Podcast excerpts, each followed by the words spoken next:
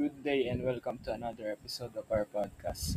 Today we are going to talk about what we learned about electrical systems, especially in flight instruments.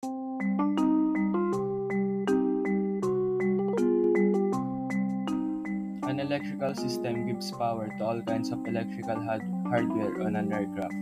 Flight instruments, on the other hand, are often found on the cockpit of an aircraft and provides the pilot with the necessary data about flight situation on an aircraft. The first type of aircraft instrument is the lights or aircraft lights. It provides illumination on both exterior and interior parts of an aircraft. Lights is important because without it, the pilot and passengers cannot see anything. Also, the aircraft won't be visible on the towers when it's about to land or take off at night, and this may cause casualties and accidents on the aircraft, on the aircraft and the passengers without the lights.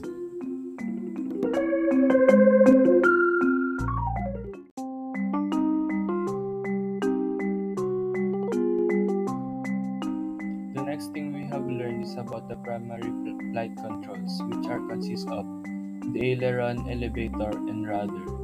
The second and on the, the second flight controls, on the other hand, consist of slats, flaps, and trim devices.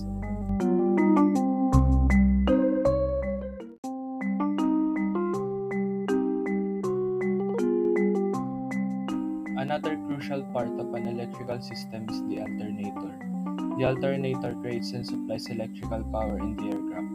Then the electrical power made by the alternator is stored on the battery. Switches and circuit breakers are also used on an aircraft as it, it as it protects the electrical devices and hardware, and it minimizes distress on an electrical system. The last aircraft instrument is the ammeter, and it's used to monitor the performance of aircraft electrical system. That's all for today's podcast, and I hope you learned something new for today. Thank you.